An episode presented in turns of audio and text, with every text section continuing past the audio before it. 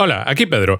Quiero abusar un poco de tu confianza y pedirte un favor. Si te gusta el episodio y crees que otros podrían disfrutarlo, por favor, compártelo con tus amigos y en tus redes sociales.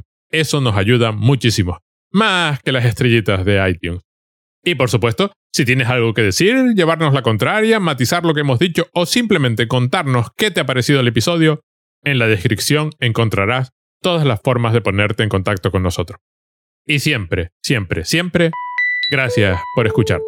Ya te dejo con el episodio.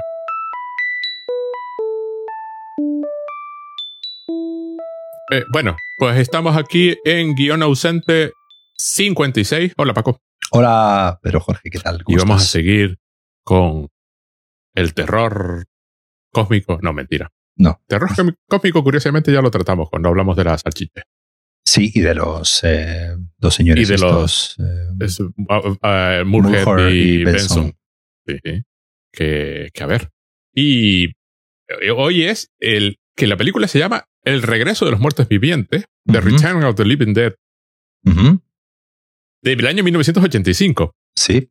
Además, una película muy curiosa, porque esta es la película que inventa lo de Brains, Brains, Brains. Sí, me acordé, me acordé otro día, eh, me, acordé obviamente del, plan, del Plant eh, versus Zombies, del Planta versus, del juego de los zombies estos, que se puso tan de moda a, inicios de la pasada década, que claro, que era, que era uno de los eh, de las cosas que decían los zombies del juego continuamente. Brains, Brains. Sí, porque creo que en la película, la, de los muertos vivientes, la, la primera, la de Romero, eh, comían carne, simplemente te comían los zombies, no, no era nada especial. Pero esta idea de que el zombie come cerebro, la inventa esta película hace 36 años. Es decir, ¿qué, qué flexible es nuestra historia que una cosa que parece tan... Es decir, por supuesto que los zombies comen cerebro.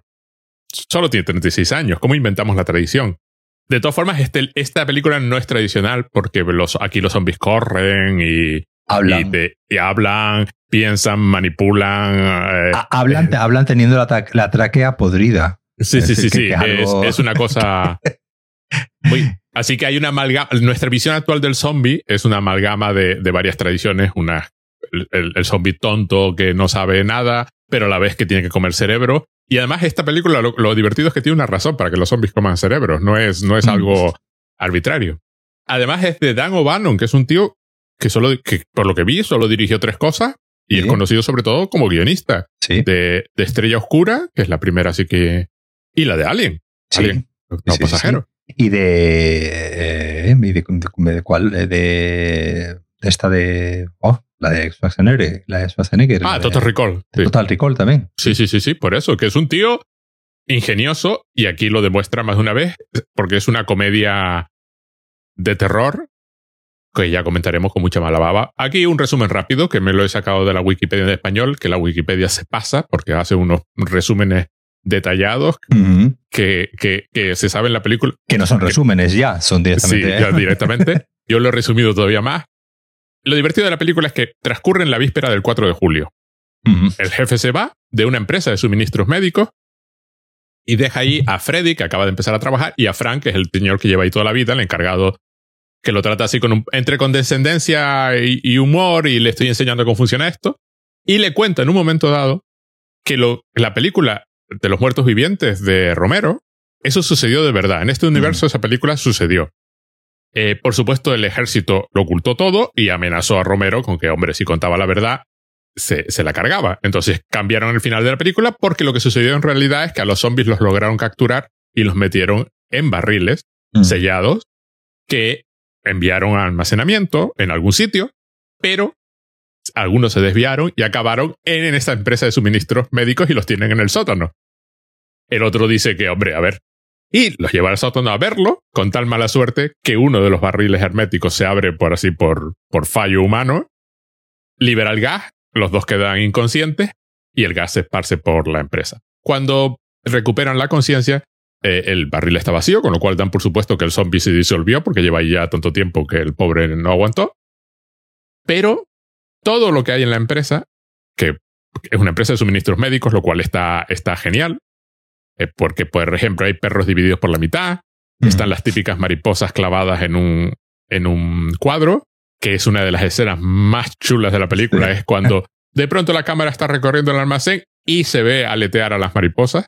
Sí, además es un, plano, un plano que se ve como en primer plano el, las mariposas y de fondo lo que está pasando. Sí, sí, exacto. Y aparte de que ya nos han enseñado las mariposas, las mariposas ya se han visto inmóviles y de pronto se las ve agitar las alas y, y, nada más. Pero claro, hay perros divididos por la mitad, diseccionados, que de pronto cobran vida, que es una de las escenas más asquerosas de la película. El perro ahí intentando moverse y solo tiene dos patas y está cortado por la mitad. Y hay un cadáver en la cámara frigorífica. Esto es una empresa de suministros médicos de verdad, sobre todo para enseñanza, ¿no? Y por supuesto, el, el cadáver cobra vida en ese momento. Así que llaman al jefe que se había ido a su fin de semana del 4 de julio.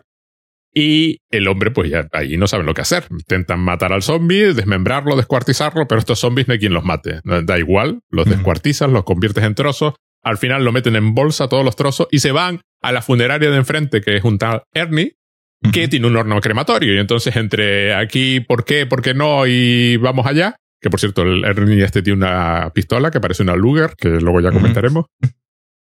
Con tan mala suerte que lo meten al zombie en el horno crematorio, ya en vista de que, bueno, esto no hay quien lo arregle. Las cenizas salen con el humo, llueve, se produce una lluvia tóxica que cae sobre el cementerio y, por supuesto, los muertos empiezan a levantar. Simultáneamente está la novia de este Freddy, que es Tina, que es una chica normal y corriente, que por alguna razón anda con un grupo de punkies, pero punkies de... la película, está, la película es bastante punky en sí. pero trata muy mal a los punkies. Los trata en plan, tú de punky no sabes nada, punky soy yo, tú, tú no. Se van al cementerio, en plan, me voy a divertir, ¿y a dónde voy a ir? Pues al cementerio. Hay una chica que se llama Trash, que inmediatamente se desnuda y se pone a bailar sobre una tumba, por, por nada, porque la película es así. Eh, porque querían atraer al público masculino de ese tipo de películas. Hay una historia divertida con este baile y con la otra y con otro personaje que, sale por ahí que, que también es interesante porque por, por lo que comentó de esa escena, ¿no? Bueno, Tina se va al almacén a buscar a Freddy porque tendría que haber salido de trabajar y habían quedado. Y no está, pero se encuentra con el zombie que debía haber estado en el barril original que es una en un momento dado le ponen el nombre de Tarman, de hombre alquitrán, porque bueno, parece tal cual. Y bueno, llegan justo el resto del grupo para salvarla, son atacados, Trash, que es la chica esta que anda prácticamente desnuda durante toda la película, eh, la acaban matando. Mientras tanto, Frank y Freddy están enfermando cada vez más, llegan los paramédicos y le dicen que, bueno, que básicamente están muertos. O sea, que no tienen... Que no le encuentra pulso, no le encuentra... La temperatura está por los suelos. O sea, los grupos se acaban reuniendo en la funeraria, intentan reforzarla y cerrar las puertas, atacan, policías y ambulancias. Eh, los zombies eh, usan la radio de los paramédicos para pedir más refuerzos, de forma que llegue más gente y se puedan comer a más gente. Organizan el tráfico. Hay una escena muy divertida donde uno de los, uno de los zombies está vestido de policía dirigiendo el tráfico para, para pararlo justo en el momento en que los demás zombies puedan atacar. Son muy organizados estos zombies.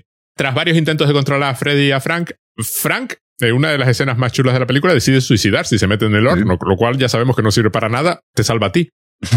Porque no quiere ser un, un zombie, ¿no? Al final, ya hay varios de vueltas otra vez en el almacén. Como llamar a la policía de los paramédicos empieza a ser ya absurdo, porque lo único que hacen es traer más gente para que se la coman los zombies. Deciden llamar al ejército. Y sale un personaje que es el coronel Glover, que ya había salido al principio de la película, estableciendo ya. Sí, lo, lo, vamos, lo vamos viendo puntualmente eh, de vez en cuando, pero no sabemos exactamente ese señor qué, qué, qué, pinta. Resulta que en los barriles hay un número de teléfono, pues llaman, contactan con este señor, que inmediatamente ordena un ataque nuclear contra el pueblecito. Sin pensárselo.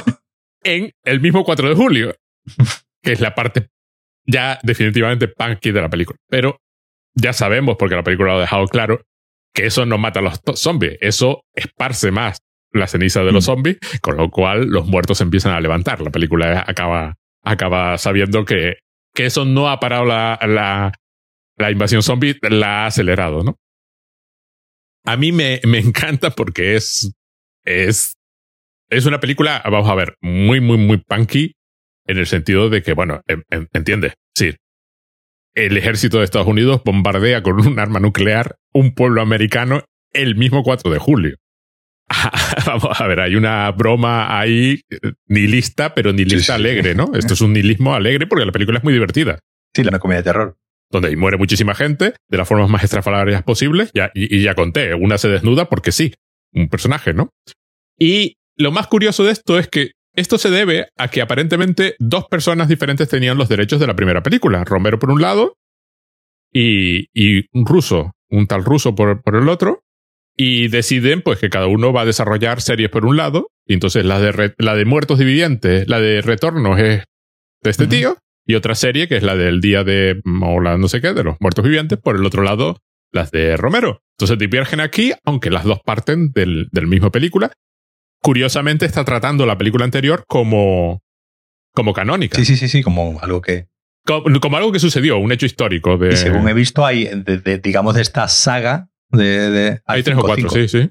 Hay cinco hasta, es decir, oficialmente, según, según apunta Letterboxd, Letterboxd tiene una opción de colecciones de películas y, y, hasta 2000, en 2005 fue la, fue la, la última. Eh, ya no sé, la verdad es que no, no, no, no, las he visto, creo que alguna está en, bueno, esta película está en filming, alguna está en, en filming y eh, claro, la, la, diferencia con las de con las de Romero, la de Romero, pues digamos, la saga de Romero son películas serias, son películas serias, no son películas de, de con ningún matiz cómico. Y esta, digamos, pues el, el reverso cómico de eh, pues qué pasaría si hubiese zombies en la, en la, en la Tierra. Es decir, eh, pero además, por ejemplo, se da a entender que Ernie, el dueño de la funeraria, es un nazi. Claro.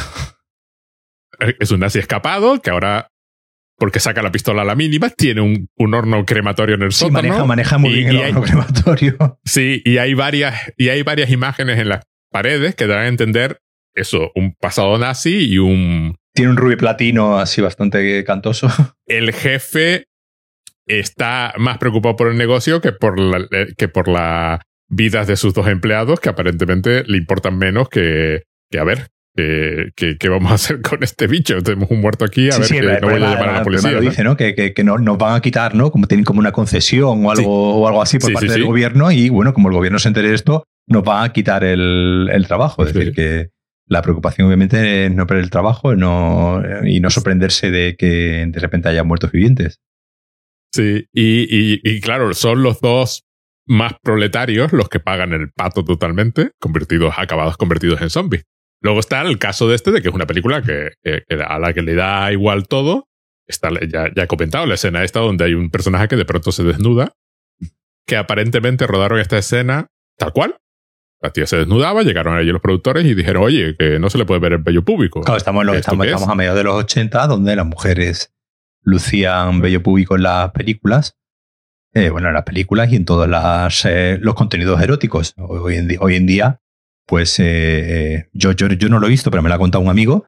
las, pues en las películas en general eróticas, porno y tal, pues las mujeres ya no se estila el vello público, algo que cualquiera que haya visto una revista de Playboy de los años 80, pues sabrá que era una época pues donde se llevaba la, la mata, la mata de pelo, que es algo que obviamente pues no, obviamente no, no sé, no sé, no gustó no gustó a, las, eh, a los productores, que a mí, a mí, me, a mí me, recordó eh, eh, también un poco a, la, a las películas de, de, de, Pajares y Esteso, ¿no? De, de esa época, de los 80, donde pues salían bastante mujeres desnudas y todas pues luciendo una gran cantidad de vello público, que aquí parece ser pues que escandalizó bastante a, a los productores y sobre todo que era porque no se podría poner en, en televisión.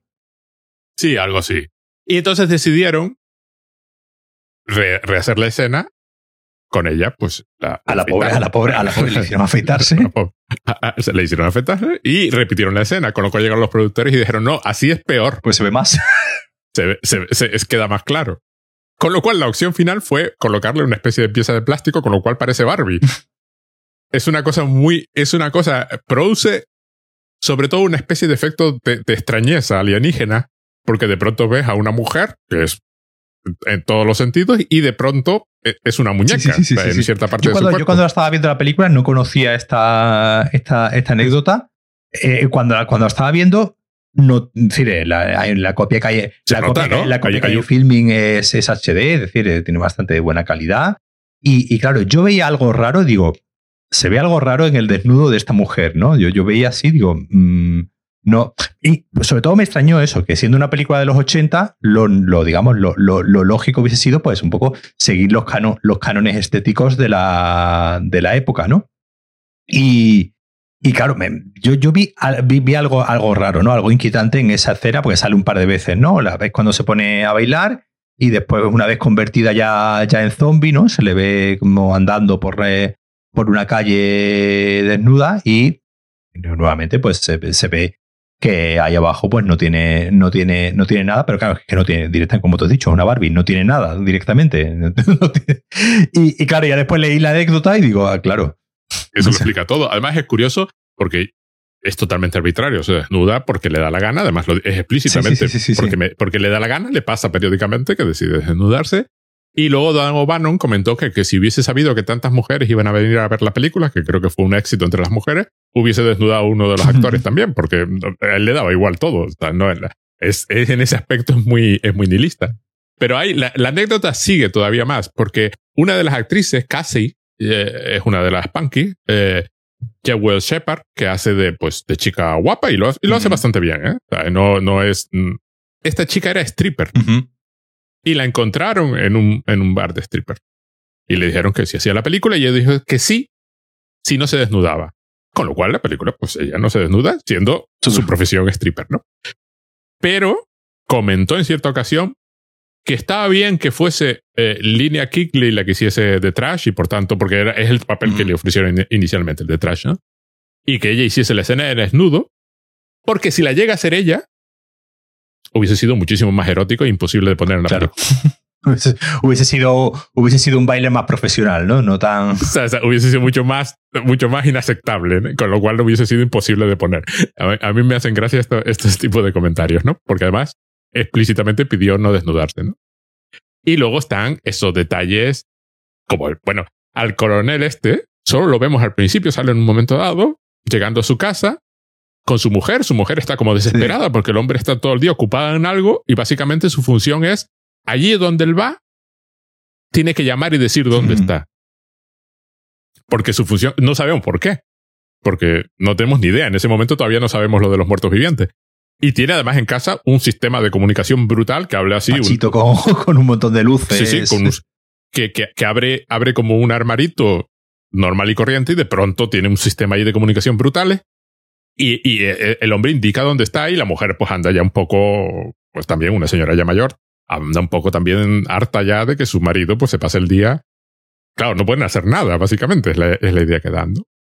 Y por supuesto acaba todo con que eh, este hombre está encargado de la vigilancia de si aparecen. Porque llevan años, o sea, perdieron los barriles. Sí, sí, claro, su trabajo, su, trabajo es, su trabajo es esperar a que alguien llame.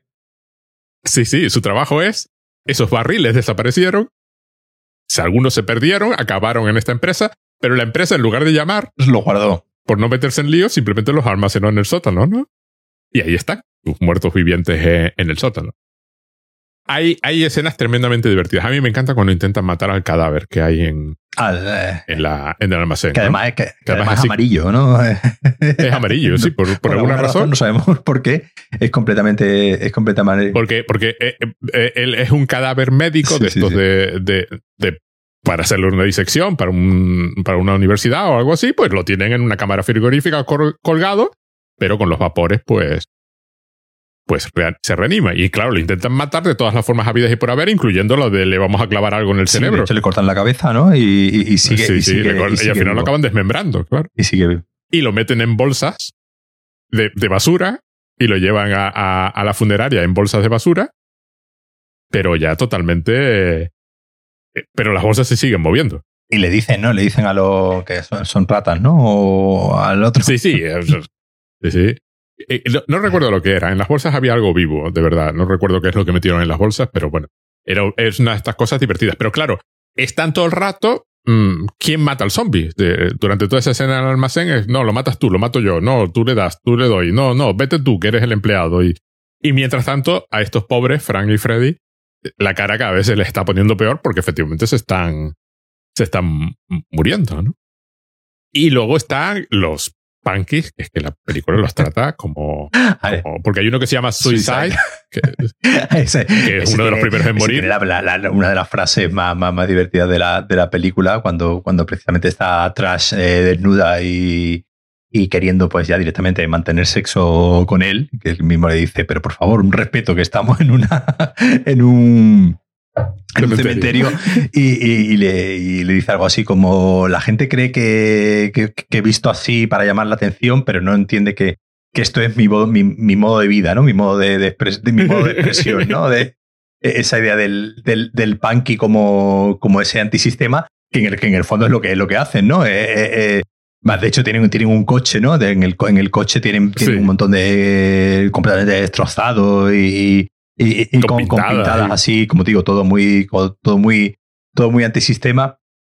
Y claro, dicen, bueno, a ver, ¿dónde, ¿dónde podemos ir de fiesta? Y están buscando dónde ir de fiesta y dicen, bueno, a ver, el mejor sitio para, para ir de fiesta es, digamos, pues el sitio menos indicado para ir de fiesta, que es un, un, cementerio. Pero esa, esa, frase, esa frase es divertidísima, la de la de la gente que la gente cree que yo he visto así para llamar atención, pero no entiende que esto es eh, mi, mi, modo de expresión, ¿no? Mi modo de, de vida. es el típico punky con un, con un pendiente que le va de la oreja al, al labio. Eh, pues con la, con la cresta y, la, y encima se llama Suicide, ¿no? y, bueno, y, y Trash, la, la, la, reflexión que tiene que también es, eh, que yo creo que ese es el, el punto ahí donde le, le pega un buen tirito a, al, a la, digamos, a la filosofía punky, ¿no? Ella, ella empieza un poco a, antes de desnudarse, empieza un poco a reflexionar así en voz alta, que si piensas eh, cómo va a ser tu muerte, ¿no? ¿Cómo, cómo, cómo, cómo piensas que vas a morir? Y no dice, yo pienso que voy a morir con un montón de hombres, comiéndome poco a poco, y empieza ya como a fantasear, ¿no? Como las diferentes formas morbosas en las que puedes morir.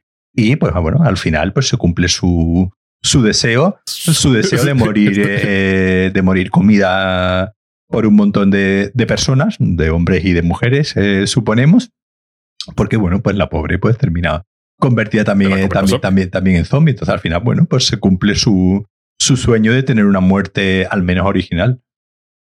Y además se pega semidesnuda casi toda la película porque una vez que se descubre que está pasando algo, pide algo de, vestir, pero claro, solo hay algo para ponerle. Quiero decir, lo punky dura lo justo que, dura las ganas de. Eh, cuando empiezan los problemas de verdad, lo punky se desaparece totalmente. Exactamente. la visten, pero la visten solo a la parte superior, con lo cual va enseñando el culo durante el resto de la película hasta que la matan y luego ya regresa como zombie en una escena así. Eh, donde reaparece ya totalmente desnuda, porque ya efectivamente ya es punky de verdad. Es decir, es un zombie, no tiene más, no tiene más interés que comerse el cerebro de alguien. Y, y luego está la parte. A mí me encantan los diálogos, que además son súper rápidos, ¿no? Sobre todo cuando están ya metidos en la funeraria, en plan, a ver qué hacemos y, y cómo nos explicamos, y, van corriendo uno detrás de otro. O sea, hay un, se vuelve el ritmo súper frenético, aparte que ellos se están moviendo muy rápido, ¿no? Y me, y me encanta esa parte de, porque está mejor escrita de lo que uno esperaría que estuviese una comedia de, de terror de la época, que parece hecha para, claro, bueno, no parece, está hecha para, para ganar dinero así rápidamente y, y olvidarnos. Pero el Dango se lo tomó en serio. Hay, hay una voluntad punky por un lado, pero la voluntad punky no es esto me lo voy a tomar a broma. Sino, bueno, esto va para adelante. Sí, claro, la, película, de, obviamente no es, una no es una película canónicamente de terror, en el sentido de que, bueno, eh, no digamos, no, da miedo, es decir, no tiene, digamos, el, componente que sí tenía, ¿no? La de, y en general, que sí tienen las, eh, todas las de, las de Romero, aparte un poco de, hablaremos, ¿no? Del componente, digamos, de crítica social, ¿no? Que también tienen las de, las de Romero, que aquí, digamos, está, está pero está más, más diluido. Aquí hay, Yo creo que aquí está redirigido claro, a, otra, sí, sí, está un poco ese, esa idea, como tú has comentado antes, de eh, los proletarios y el, y el gobierno, ¿no? Y el, y el Estado y el, el, poder eh, supremo que, es capaz de, pues eso, de bombardear ya directamente un, pueblo para quitarse eh, aparentemente el, el, el, problema, el problema encima. Pero sí, sí, obviamente hay una, hay una ambición, en cierto modo, cómica. Es decir, ya ha pasado, digamos, tengamos en cuenta que la primera de, Romero es del año 68. Es decir, han pasado unos años y la, y digamos, la, la, segunda de, la segunda de Romero es del 78 y la siguiente es del 85. Es decir, ya aquí está, digamos, esta película viene. Eh, bueno, ah, mira, estoy mirando que, es exactamente del, del, mismo año, la del, del, Día de los Muertos, no recuerdo cómo se llamaba en, en, en, español. Eh, exactamente del mismo, eh, es del, son del mismo año las, las dos, pero sí que eso, la de, Romero, la de Romero siempre, en cierto modo, han sido películas serias, películas que no podrían tener a lo mejor algún algún punto, una bromilla por ahí, pero no, eran películas, digamos, siempre seria. Eh, es decir, con la primera incluida, sobre todo que es, digamos, una película, sobre todo con una lectura política, social, de raza, tiene muchas, eh, muchas lecturas bastante interesantes, pero como digo, una película seria. Eh, que incluso puede dar miedo. Obviamente esta película, digamos, no da, no da, no, da, miedo. no da, miedo. porque desde el, desde el, desde el inicio el tono es totalmente cómico, pero eh, consecuente con, digamos, las normas que, que impone dentro del, dentro del, del mundo de, de los zombies. Y sí, sí, eh, los, eh, los, diálogos y sobre todo el, el, ritmo que tiene la, la película es, es totalmente, vamos, no, no, no para y es un...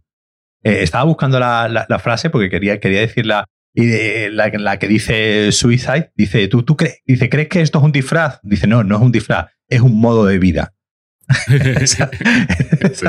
y, además, y, además, y además se lo dice así como mirando al horizonte mientras Trash se está refregando en su pierna completamente la, desnuda y completamente lasciva y la mira de reojo y le dice, por favor, un respeto que estamos, que estamos en una que estamos en un cementerio. además, sí, eh, en ese aspecto, quiero decir, las de Romero tienen una crítica social evidente. más que crítica, un comentario social evidente. Mientras que esta claramente está hecha por alguien de izquierda durante la época de Reagan, donde además ni siquiera la oposición le parece que vale la pena. esta película, ni el sistema ni el antisistema, tal y como lo ve, le parece que cumplan. Con lo cual es una película donde el gobierno de los Estados Unidos es una panda de inútiles que perdieron unos barriles con unos zombies. Y, lo que se les ocurrió fue establecer a un señor que tiene la autoridad para bombardear una ciudad norteamericana con una bomba nuclear y, sin despeinarse. Y a la vez, el antisistema no hace absolutamente nada, que es meterse ahí en un cementerio y jugar no sé qué. Y cuando empiezan los problemas de verdad, cuando, cuando llega lo realmente extraño, ¿no? La, la, la, la, epidemia, ¿no? Que sobre todo ahora que nosotros que estamos en época de pandemia, cuando llega un fenómeno que no encaja, aquello se desmorona instantáneamente. La policía es incapaz de hacer nada, los paramédicos no hacen nada, además los zombies se ponen a dirigir el tráfico y, a llamar para que vengan más y, van, quiero decir, tardan en darse cuenta de que la gente que mandamos no responde. Algunas de las escenas más cómicas de la película es ver eso, ver a los zombies, pues esos vestidos de policía, o, organizando, organizándose para, para llamar a más gente. cogiendo, cogen, la, la, primera vez que se ve eso, cogen el, eh, uno de los zombies, ¿no? Coge el, telefonillo este, el, el walkie-talkie, la radio, eh, de los paramédicos, ¿no? Y, dice, mandad más paramédicos. Pues, mandad más porque... además, la idea es como quien está pidiendo comida, ¿no? Encima, van rápido, ellos van moviéndose a, velocidad. Pero una de las mejores escenas de la película es cuando se descubre por qué comen cerebro. Sí. Que capturan a una zombie que además está cortada por la mitad, está, está casi completamente deshecha, se le ve la columna vertebral colgando, solo tienen directamente. No tiene pelvis, solo tiene la parte superior, eh, el tronco y, la, cabeza. podrida. Está completamente podrida y la atan y, y le preguntan y la, y la, y la tía se los dice. Los tienen ojos. los, ojos, los ojos no se pudren cuando te, cuando te Sí, es verdad. Tarman tiene unos ojos así como muy... todos, tienen ojos, es decir, los muertos vivientes que sale. Esta, por ejemplo, que, es, que está totalmente podrida, es decir, se entiende que es, obviamente es alguien que, que, estaba enterrada en el, en el cementerio, no es, eh, no es alguien que se haya convertido en zombie y que estuviese vivo, pero tiene, sí tiene globos oculares, ¿no? Sí tiene globos oculares que parece ser que es la única parte del, del ser humano que no se pudre, ¿no? Se pudre todo menos, menos eso. Y que comer cerebros, dice, alivia el dolor de estar muertos. Sí, se, es, zombie es un sufrimiento. Es, es, un sufrimiento continuo y con lo cual eh, eh, eh, es como una, es como un tranquilizante o es como un analgésico tomar, comerse el cerebro de alguien por alguna razón. No, no, por supuesto no se explica. durante toda la película recorre, por un lado, el exceso hay un exceso vital que tú no puedes controlar. Es decir, en cuanto te toca el gas este, te conviertes en un zombie, que es lo que le pasa a Frank y Freddy. Es decir, no, hace falta que te mueras. No reanima a los muertos, que te convierten en zombies directamente, ¿no? Lo que pasa es que uno de los efectos es reanimar a los muertos. Y hay un exceso imposible de controlar. No hay forma de matar a los zombies. Incluso si los quemas, su esencia sigue ahí y sigue creando zombies. Y, y encima la revelación de que eso es un sufrir continuo. una, eh, es, son están vivos en el sentido de que se mueven y hablan, pero están muertos y ese estar muertos es, es un dolor indescriptible. A mí me pareció en una película tan humorística, es una, es, es, de pronto eh, un horror existencial. Sí, Un mirar al abismo de, decir, no, no, te libras del dolor ni muerto, ¿no? Como, ni muerto, ni muerto, sí, sí, sí. Ni muerto dejas de, de, de, sufrir y, y esta idea de, volver a, de volver a la vida, un poco como predice el, apocalipsis, ¿no? Que todos pues, saldremos de, volveremos a la vida eh, al fin, el final de los tiempos, pues al final es una putada, ¿no? Porque, porque al final eh, vamos a seguir sufriendo eh, igualmente, y sí, sí, ese componente existencial. Y sobre todo que está, obviamente, es un, es un animatronic que la verdad es que está muy, muy, muy bien, eh, muy bien trabajado, muy bien hecho el, eh, el animatronic de la, de la época. Estamos un poco en la, en la, en la edad dorada ¿no? de, los, eh, de los muñecos animatrónicos, y aquí se había perfeccionado muchísimo, ¿no? Ese cinco, cinco o seis años después, Spielberg ya haría Jurassic Park y precisamente combinaría ¿no? los efectos digitales con los animatrónicos y es algo que, que, funciona muy bien. Está muy bien trabajado el, en, este, en este personaje, digamos, el sufrimiento eh, visual. Es decir, en serio se, se, ve, se le, ve una, una pobre cara de, sufrimiento a este, a este zombie y en cierto modo sientes hasta una cierta pena, una cierta lástima por, eh, porque, lo, porque lo estás viendo. Ya no, ya no solo que lo estoy diciendo, sino que que, el, que en, el, en el muñeco, en el muñeco este que está en el eh, tumbado en la tumbado en la, en la camilla, estás viendo el, el sufrimiento de, del, del, zombie. Entonces, en ese sentido, eh, eh, te mente de repente hay un componente serio dentro de un dentro de obviamente de, todo el disparate que es la película. Claro, eh, pero ahí es donde digo que la película es nihilista, porque llega un punto en que en que podría haberse quedado en la parte totalmente ridícula Camp, pero va, va más allá. Te mete, el, te mete una puñalada existencial, sabiendo que no puede dar terror. Los zombies están tratados con muchísimo sentido del humor. Incluso cuando se comen la gente, las escenas son más graciosas que otra cosa. O la, y sobre todo también la, la, conversación de los dos paramédicos, ¿no? Cuando los dos paramédicos están, están examinando a Freddy y al y Frank. Esa escena, digamos, está, está hecha en serio, en el sentido de que obviamente los dos paramédicos empiezan pues, a tomarle el pulso, se, cambian, ¿no? Dice, bueno, a ver si es que me está fallando los, eh, el, aparato, a ver, eh, prueba tú con el, con el tuyo, le toma, le toma la temperatura y, tú ves en, en los, eh, en los dos paramédicos una, una cara de, de, de, los pobres completamente desconcertados de ver a dos personas que no tienen pulso, que dicen, dicen los grados, ¿no? Que la temperatura que tienen y dice, bueno, pero esa temperatura que es, dice, no, eso es temperatura ambiente. Y básicamente es pues, la temperatura de, de, estar muerto, ¿no? De, y ellos mismos dicen, pero ¿qué estás diciendo? ¿Que estamos muertos? Sí, Y entonces estás viendo a, esos dos señores que todavía son, están conscientes, es decir, todavía no se han convertido en, en zombies, todavía son, digamos, dos seres, humanos, dos seres humanos que empiezan a tener conciencia, pues tienen conciencia de que, eh, de que están muertos hasta llegar pues, al, al, sacrificio, digamos, autosacrificio final de, de este hombre que se mete, que Frank. que se mete directamente ya en el, en el crematorio porque no quiere acabar convertido en, en zombie. Entonces, detrás de todos estos eh, disparates, de vez en cuando tiene algunos, eh, algunos puntos, digamos, serios que son muy, muy interesantes. Sí, porque, por ejemplo, en Frank y Freddy vemos el deterioro progresivo. Claro. Vemos la evolución. Claro, en los otros zombies, por ejemplo, Trash nunca la vemos deteriorarse. Trash se la comen los zombies y cuando reaparece, pues ya es zombie. los zombies salen de la tumba convertidos en zombies, pero en, pero en Frank y Freddy vemos el destino de cualquier ser humano sometido a, a, ese gas, ¿no? Y, y, cómo ellos mismos van perdiendo las fuerzas, se, de pronto se sienten capaces, se van la cara, el maquillaje progresivamente cada vez más deteriorado. ¿no?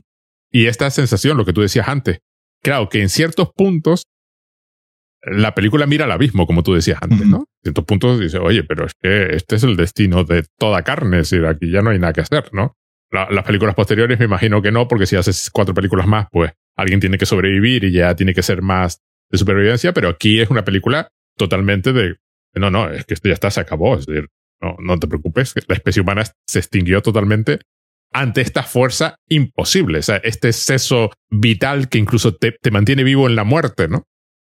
Que es como lo está expresando la película, ¿no? Es un... es nada, es decir, no importa lo que le hagas al cadáver este. Toda la escena del, del intentan matar al cadáver. Es decir, no hay, no hay forma de matarlo. Es decir, le cortas un trozo y el trozo sigue vivo. intenta moverse. Claro que es como sale la señora esta del que solo tiene un tronco y cabeza y, brazos y sale del de la tumba de, su propia tumba, ¿no? Y luego está el personaje de Tarman que es pobre, es es, es todo ojos, como acabas de decir y, y además como muy húmedo, ¿no? que ha salido de como ha salido del barril. Eh, eh, eh, claro, por eso lo llaman Tarman, porque es oscuro y, y, como muy eso, muy líquido, ¿no? Y hay eso de que no hay forma de pararlo. Pero otra cosa que me encanta de la película es cómo lo bien que, dirige, que están usados los espacios, ¿no? Porque, por ejemplo, el almacén es todo estanterías, la, zona principal del almacén. Y claro, hay varios momentos en que corren por entre las estanterías y, y, el juego está muy bien y luego el, el, usa muy bien también la funeraria. Sí. Porque, eh, porque también, como tiene varios espacios, los empieza a mover por, por los distintos espacios y a correr de un lado a otro en plan, en plan película cómica de entramos y salimos de habitaciones. El cementerio menos, porque el cementerio es un espacio más abierto, entonces ya no, no tiene ese mismo, ese mismo truco. Pero vamos, de nuevo, el Dano Bannon se lo corró. Eso es muy de, de, la, de la serie B, ¿no? De, de, obviamente esto es una película de serie B, es una película, digamos, barata.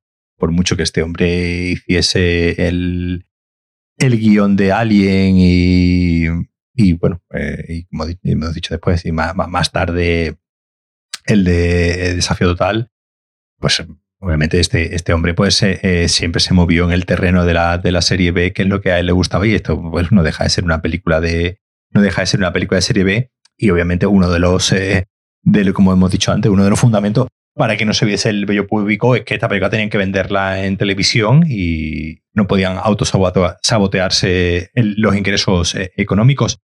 Como hemos dicho antes, este hombre empieza con George Carpenter, escribiendo ¿no? el, el guion de su primera película, que, es una película totalmente, totalmente, bueno, eso sí que esta primera George Carpenter ya no es que sea serie B, directamente serie Z eh, hecha con cuatro duros pero que tiene bastantes efectos, una película con, con bastantes efectos especiales, eh, que que los hizo, ¿no? El propio Dan O'Bannon también. Obviamente, pues como suele ocurrir en la serie B, todo el mundo hace de todo. De, hecho, aquí contaban que, pues, que pues obviamente todos estaban siempre haciendo un poco de un poco de todo, pues en general, ¿no? Como, como ocurría en todas las en todas las películas de John Carpenter, eh, lo mismo lo mismo, pues hoy si hoy no tenías que, rodar, pues te, encargabas del catering o de cualquier otra cosa.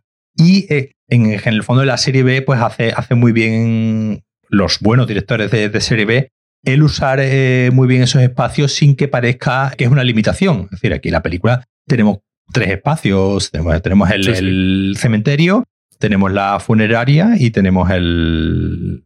Y, el espacio que hay entre el almacén y la funeraria. y, la, calle. que, es, que es una... Que, la usan también. es una, que es una calle, es decir, no... no Están una frente de la otra, vamos. Una frente de la otra, es decir, no hay, no hay, no hay más. Esa, esa limitación de, de espacio, obviamente, pues viene impuesta por obviamente una falta de una falta de, presupuesto no pues, si, pero, eh, como digo, eso es algo muy de esta gente de, serie B. Como he dicho antes, este hombre empieza por, por la primera película esta de, del espacio de, John Carpenter, que que él se encarga no solamente de escribirla, sino se encarga de los, eh, de los efectos especiales con tan buen tino de, cómo, de cómo trabajó los efectos especiales que posteriormente le terminaría llamando Alejandro Jodorowsky para, para que se encargase de los efectos especiales de ese proyecto Dune de, Jodorowsky, que nunca se, se, realizó. Pero como digo, ya, llamó tanto la atención lo otra, por ejemplo, lo, bien trabajado que estaban los efectos especiales de, de, la película de Carpenter, que es decir, que este hombre ha trabajado de, eh, pues eso, ha trabajado de guionista, ha trabajado de, de, actor cuando te tenía que salir porque hacía falta un actor. Aquí creo que pone, pone la voz a, a, a, uno, creo que a los, que tienen la bomba, creo que los del avión que tienen la bomba o alguno de estos, pone, le, pone, pone una de las voces. Trabajado como eso, como, como director de efectos especiales, como obviamente como guionista, como, como director, tiene varias, varias películas, todas de, de serie B y siempre en el género, ¿no? De ciencia ficción, terror y, variantes. Y, es un trabajo que, que, hoy, en, que hoy en día, pues eh, teniendo, digamos, siendo el, el, cine mucho más asequible en cierto, en cierto modo, pues hoy, digamos, hoy, pues hoy con, ya lo hemos hablado, ¿no? Hoy con, con, un iPhone de mil euros te ruedas una y tres focos, te ruedas una, una película, pero eh, son gente que conseguía hacer de, esta falta de presupuesto, de esta falta de medio, eh, conseguía hacer la virtud. Es decir, es una película que digamos que en ningún momento es cutre. Es decir, es una película, eh, como hemos dicho antes, pues, pues el animatronic de este que está en la, tumbado en el, y que hable y, que cuenta lo de los cerebros, eh, eh, se ve que hay un trabajo y un, y un mimo en que, digamos, en que quede, en que quede bien, tremendo. Y igual ocurre, pues, obviamente, con los, eh, con el maquillaje en general de, de, los zombies y todo el, y todo, y en general todo el trabajo de puesta en escena. Antes, antes comentaba el, el, plano este, bueno, que es prácticamente al, al inicio de la, de la película, bueno, cuando, cuando empiezan ¿no? a, a resucitar todo lo que está alrededor, que vemos un, eso, en un solo, en un solo plano, vemos en primer plano eh, enfocados a, las mariposas que empiezan a, aletear y de fondo estamos viendo cómo los, eh, los otros dos están intentando deshacerse del, del zombie este que acaba de, aparecer. Ya, yo, yo, cuando vi ese, ese plano eh, dije, pensé, digo, este hombre sabe dónde poner la, la cámara, ¿no? Es decir, este hombre como solemos comentar también eh, muchas veces, hay un trabajo de puesta en escena ¿no? de la, en, la, en la película a la hora de, pues, eh, de, contar la, de contar la historia con un cierto garbo y un cierto, y un cierto tino y no ser simplemente funcional.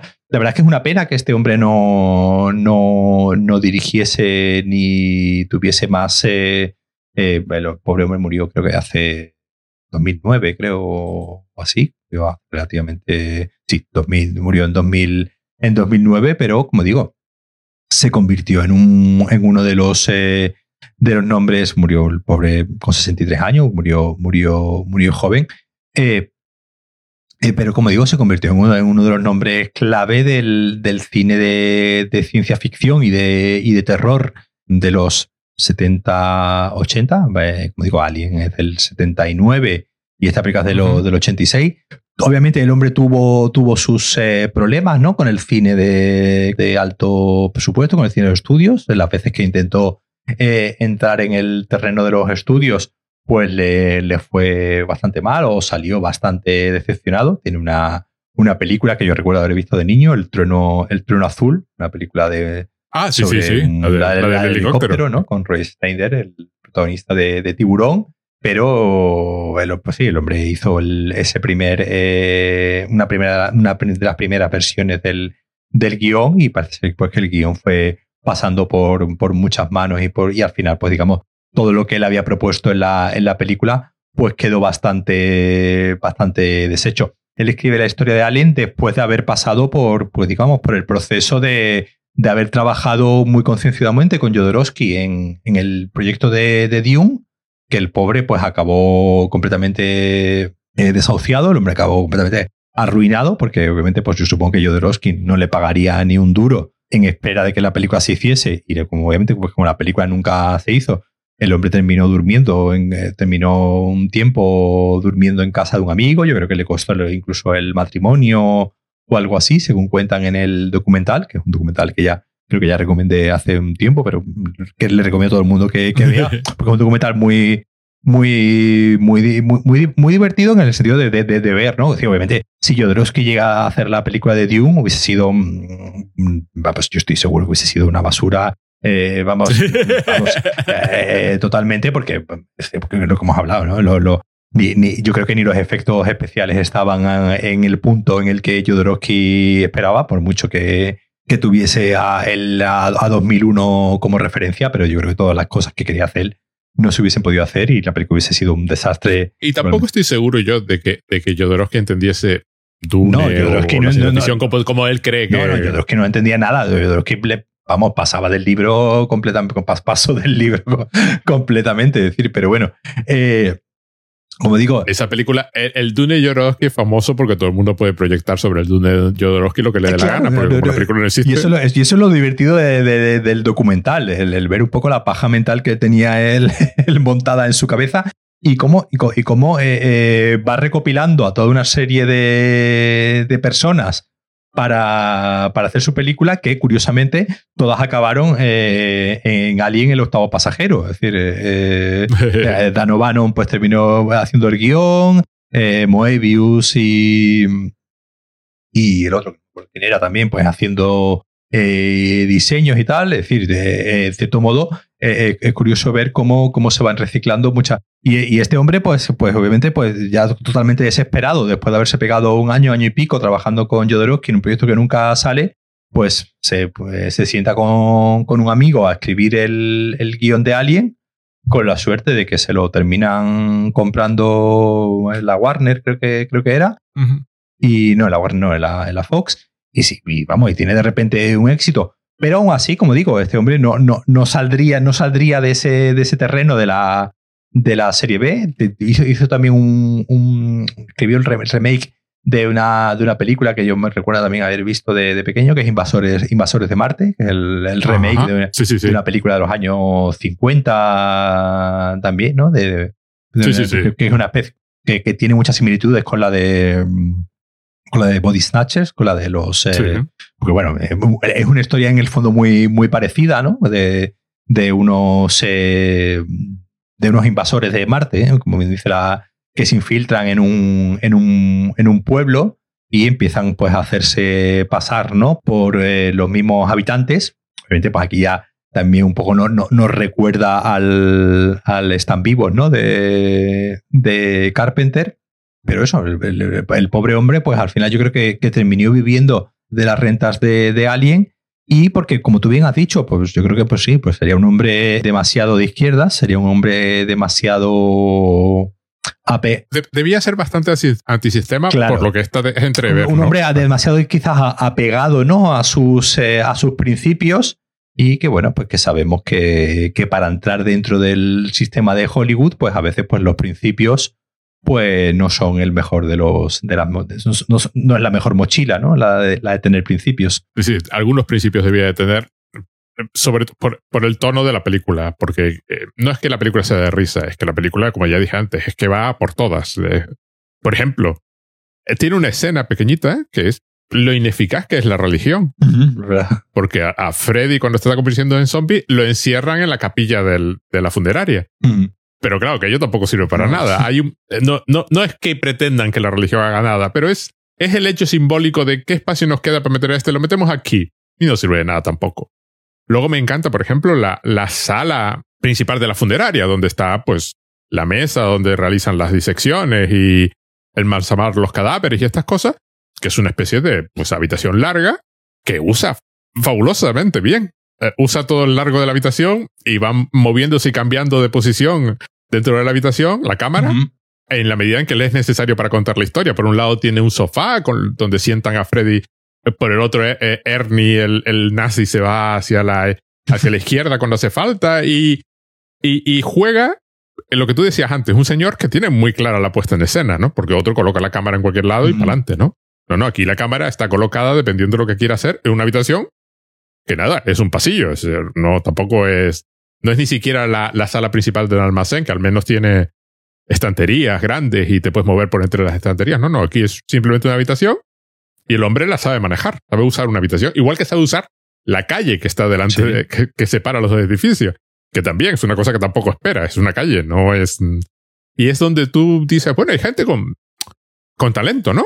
Que nace para, para eso? ¿O se fija muchísimo cuando ha visto 20.000 películas de serie B? Sí, eso se ve, se ve cuando, cuando una, lo hemos hablado ya muchas veces, cuando una película, cuando una película está dirigida con alguien que tiene ojo, que, que, es, que sabe lo que, digamos, que sabe lo que está haciendo, más allá de, pues eso, contar la historia eh, y, que, y, que, se entienda. Estaba mirando también que esto me, eh, ha llegado a trabajar hasta en la primera Star Wars, en la Guerra de las Galaxias, como, como eh, Computer Animation and Graphics Displays, Miniature and Optical Effects Unit. Es decir, este hombre sale hasta los créditos de eh, pues eso, de, la película, de la película independiente de serie B más cara de la, de la historia, hasta, hasta, que, hasta que llegó el episodio 1, que pues es la película, eh, ya se convirtió en la película independiente más cara de la, de la historia. Pero decir, para, para, que veas que, que este hombre, eh, pues yo creo que sí, que tendría, que tendría, que tenía ojo y, de, hecho en, esta, en, Alien, aparece también como visual consultant. Es decir, que digamos que, que sería alguien, que sería alguien como digo, como con cierto, con cierto ojo. Él, tenía una pinta así, pues, eh, barbuda, con melena, eh, es decir, pues eh, así bastante desaliñado, que yo creo que lo convertiría en estos, en uno de estos personajes que da la industria de, de, Hollywood, que es muy, que es muy querido y apreciado, pero a la vez termina siendo un, una persona que, se mantiene completamente al, margen y bueno, y pues estuvo al margen hasta el final de, sus días. Porque yo según el último, el último crédito, digamos, eh, oficial que tiene es, eh, es, es, una película que se llama Hemoglobina de, de 1997 que dirigió, dirigió él también, ¿no? Ah, no, no, no, que no, no dirigió él, que, que, escribió junto con Ronald Sushet, con el co-guionista también de, de, Alien, y es una película, como digo, del año 97, y ese, fue, ese es el último crédito que tiene en, el, en, su, en su IMDB. Supongo yo que se, después se dedicaría a otros, eh, a otros asuntos que le, que le darían vida, o simplemente pues eh, cobrar algún cheque de vez en cuando por el guion de Alien, o, o cada vez que se hiciese una nueva película de Alien, pues supongo yo que el hombre... Sí, porque aquí, aquí porque aquí en la parte de, escritor sí que salen varias. Claro, pero eso porque es posteriores, pero todo es basado en los personajes de. Basado en personajes. Pues supongo yo que, que, le quedaría en el personaje de Ripley y cada, obviamente, pues cada vez que el personaje de Ripley o algún, o algún alien o algo aparece, pues obviamente pues el hombre cobraría un pequeño, un pequeño cheque que le permitiría tirar, eh, tirar para adelante. Pero, por ejemplo, es curioso que no volviese a trabajar con, con George, Camp, con George Carpenter ni, ni nada de eso, pues bueno, habiendo sido, digamos, una persona que, pues, que arrancó, ¿no? Con, que arrancó con él. Entonces, bueno, es de estos, es como digo, de estos personajes que teniendo ojo y después siendo muy admirado y apreciado, pues yo recuerdo en 2009 cuando murió, pues, eh, digamos, pues, digamos lo típico, ¿no? Que, que se, se lamentó mucho su muerte, pero que en realidad el hombre pues vivió prácticamente proscrito del sistema de los estudios de Hollywood hasta, hasta su muerte. Es el típico personaje además mítico en cierto tipo de cine que oyes nombrar una y otra vez. No es, no es, no era una persona, es decir, este tipo de cine, pues, de ciencia ficción relacionado con esto, el nombre de Dan O'Bannon acababa saliendo en algún momento. No era una figura desconocida, pero sí era una figura escrita a un cierto tipo de, de cine y de concepción del cine y del tipo de películas y tal. Había, había otra cosa que me parece interesante que hiciste el comentario hace un rato, fue el de, claro, hoy en día coges un iPhone eh, cuatro software de efectos especiales y te montas una película en tu casa. Pero hoy temo que hoy la, la tentación sería hacerla perfecta.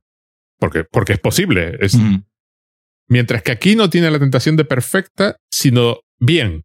Pensada. Sí, pensada y que la, la mujer de la que hablamos, la criatura eh, esta con el tronco en la mesa, no es perfecta. Claro, hoy te la, hoy te la imaginas, esa misma escena súper rebuscada, ¿no? A mí, por ejemplo, el, el traje de Cyborg en, en la Liga de la Justicia, por ejemplo, que llega un punto que tú dices, pero es que esto está rebuscado, o sea, no pudieron dejar dos píxeles juntos que fueran iguales, ¿no? o sea, el muñeco animatrónico que tienen aquí, que claramente es un muñeco, pero, pero está lo suficientemente bien hecho como para que del pego, o sea, tú suspendas la incredulidad y cumple admirablemente con su función, Hoy la tendencia, si tú hicieses un remake de esta película, hoy la tendencia sería hacerlo todo más y ese muñeco llegaría a un punto que lo harían de más, excesivo. Yo creo, yo creo que, eso, es un problema también de, de, cómo tenemos eh, ya nosotros como espectadores el ojo, el ojo entrenado. Eh, eh, obviamente, pues, pues, pues, tú que como yo, que tienes una, una hija adolescente, si ve esta, esta película, la vería y diría, mmm, escutre.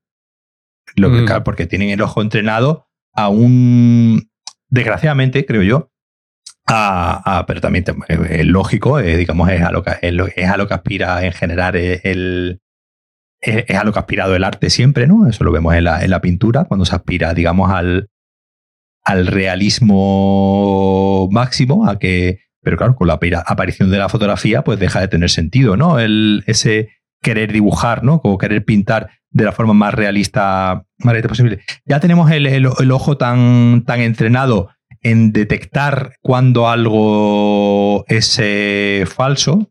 Creo que ya hemos hablado alguna vez, ¿no? Del, del valle, del valle inquietante, ¿no? Ese, ese, punto intermedio entre que, que, el, que, el, ser humano, que el cerebro, a, algo tenemos en el cerebro que, nos, que nos ayuda, ¿no? A distinguir qué es real y qué no es real. Es decir, hoy en día, pues con los efectos especiales, ¿no? Que son capaces de prácticamente crear, ¿no? Cualquier escenario, son capaces de crear, decir, yo creo que, el ejemplo más, claro de, cómo el, de cómo esa aspiración sumamente realista ya hoy en día de, los efectos especiales, yo creo que el ejemplo más claro es el fracaso que, entiéndase lo que quiero decir, el fracaso que, es el avatar de James Cameron. ¿no? El avatar de James Cameron mm. es una película que pues es la segunda película ¿no? más taquillera de la historia del cine hasta hace relativamente año y medio, ¿no? Dos años que se estrenó Avengers Endgame, pero es una película que ha dejado un pozo cultural nulo. Es una película, es una película que, de que ya, que ya nadie, nadie referencia, nadie recuerda. Nadie, si no es para hacer el chiste si, de algún si no es para hacer el chiste de, dentro de tres años se estrena una segunda parte que nadie espera. ¿Sabes? Es, es como. En contraposición, por ejemplo, a una película como Jurassic Park, en el sentido de, eh, de, películas, eh, eh, de películas que digamos que suponen ciertos avances en, en, su momento en el mundo de la, en el uso de la imagen, digamos, fotorrealista y que son películas, digamos, de, de éxito, de éxito eh, mundial. Jurassic Park y Avatar son dos películas de, eh, de, éxito mundial. Jurassic Park, por las razones que sea, sí es una película que hoy en día se sigue referenciando, es una película que ah, es algo tan, tan tonto como que la siguen poniendo en la tele un sábado por la tarde y ese día es tendencia en Twitter Jurassic Park, porque la están poniendo en la tele y que la gente la ve, la comenta, pues siendo una película que obviamente, pues no sé, no sé en qué plataforma estará, pero seguro que en cualquier plataforma la puedes encontrar y la puedes ver. Y hoy en día se siguen haciendo secuelas ¿no? de la película y siguen teniendo, siguen teniendo éxito. Pero claro, en el 91, 92, ¿no? cuando se estrena Jurassic Park, eh, no teníamos el ojo tan entrenado para, la, para el fotorrealismo. Y después que digamos, eh, Jurassic Park es una película que hoy en día, obviamente, le vemos, eh, vemos que obviamente los dinosaurios de la última película de Jurassic Park están mejor hechos técnicamente que los de la, que los de la primera, pero eso no la convierte en mejor película. Eso no la convierte ni mucho menos en mejor película. Lo que la convierte en, mejor película es el ojo de Steven Spielberg. No que los dinosaurios estén mejor hechos o peor hechos, un ejemplo muy claro, y hablando de James Cameron, es la diferencia entre el primer Terminator y Terminator 2. Es decir, eh, eh, Terminator 2, esos son dos, son, son dos películas eh, de, dos mundos completamente diferentes. A mí Terminator 2 es una película que me gusta mucho, pero probablemente la mejor escena y la escena que recuerda a todo el mundo de Terminator 2 es la que menos efectos especiales tiene. La escena que todo el mundo recuerda de Terminator 2 o la que más recuerda a todo el mundo, es la persecución del, del camión en la, y, y, la moto. Sí, sí, sí. es una escena de puesta en escena y montaje. No hay efectos especiales en, en esa escena. Eh, todo es real, el camión es real, eh, los chocazos que se pegaba el camión para arriba y para abajo son, son reales. Y, y en esa película James Cameron demuestra que, que, que, es un director de, de, pues, de nivel, es decir, obviamente no, no, no, no, no, no podemos decir que James Cameron sea un mal, un mal director, pero ahí demuestra James Cameron en esa, en esa escena que es capaz de hacer una escena brillante sin necesidad de, efectos especiales que años, de, años después, y, de esta ya, ya, ya hablaremos eh, cuando, llegue, cuando llegue su momento, las Wachowski intentan replicar, en cierto modo, en, la super escena de la segunda Matrix eh, de, la autopista, con resultados un poco más discutibles, ¿no? Podríamos, podríamos decir, como, pero digo, ya. Entonces, yo creo que, eso, que, esa idea de que tenemos ya el ojo, el ojo entrenado, sí, obviamente en el 85, esto es a lo máximo que llegaba la, la tecnología de la época. Entonces, como tú no tenías ninguna referencia, no habías visto nada mejor, pues te, te quedabas ahí. Pero obviamente eh, eh, eso siempre ha, siempre ocurrido. Obviamente ya hoy en día los efectos especiales han llegado ya a un nivel de fotorrealismo que cualquier cosa que no sea eso ya nos, nos, eh, nos empieza a chirriar. Eso se ve, eso, eso es el, el tránsito, es muy interesante el tránsito que hay a, mediados de, los de los 90, cuando, cuando digamos los efectos digitales, ¿no? Se empiezan a, utilizar ya de forma masiva, como hay una gran cantidad de películas usando los efectos digitales que vistas hoy en día no hay que la soporten, dan una vergüenza. Envejecieron mucho peor de lo que puede haber envejecido Exactamente, y envejecieron mucho peor de lo que podría envejecer, pues, pues eso, Jurassic Park o, esta, o esta película en su uso de los, eh, de los animatronics, ¿no? Eh, hay, una, hay una cantidad de películas de, y eso ya, ya, lo hemos dicho alguna vez, ¿no? De no, no pienses si puedes hacerlo, piensa si debes hacerlo, ¿no? Entonces, aquí no se pensaba, aquí pensaban que, bueno, que podían hacerlo y se tiraban a la piscina. Obviamente, pues, para hacerlo bien necesitas un presupuesto, para hacerlo bien necesitas una gente con un mínimo de, de talento que sepa ver cuando algo chirría y ese, ese, intervalo que hay de películas, como digo, de, del del 92-93 a, pues, pues, prácticamente hasta Matrix, ¿no? Hasta el 99, hasta el 99 así, hay una gran cantidad de películas con efectos especiales digitales que hoy en día eh, eh, son inasumibles, hoy en día son duelen a los ojos verlas eh, porque pero el problema es que ya dolían en su momento ya en su momento lo veías y decías no no esto está mal esto, esto, esto no se debería haber esto no se debería haber no se debería haber hecho entonces por eso eh, aguanta, sí, claro, aquí estamos hablando de un efecto eh, práctico, digamos aquí, eh, pues obviamente el, muñeco de la señora con medio cuerpo, pues está fabricado, obviamente, y está hecho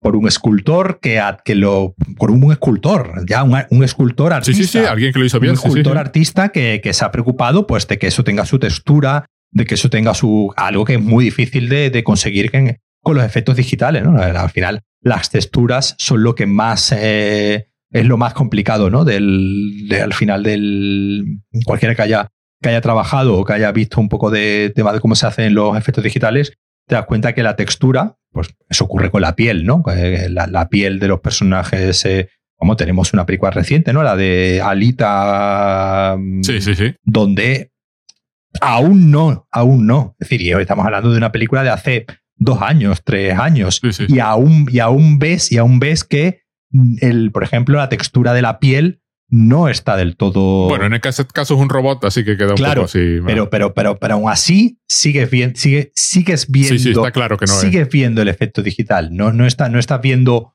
un robot que podría ser aparentemente eh, real, ¿no? Sino todavía estás viendo. Todavía estás viendo el, el 3D, todavía estás viendo el ordenador detrás de ese, personaje. Mi problema es que se combinan dos cosas. Por un lado está la tendencia de que la siguiente película tiene que ser más que la primera. Mm. Entonces, si en el traje de Batman de la primera era completamente negro, el de la segunda pues ya tiene que empezar a tener cosas mm, que brillen. Y el Batmobile ahora tiene que tener luces parpadeantes y en la tercera película tiene que tener no sé qué.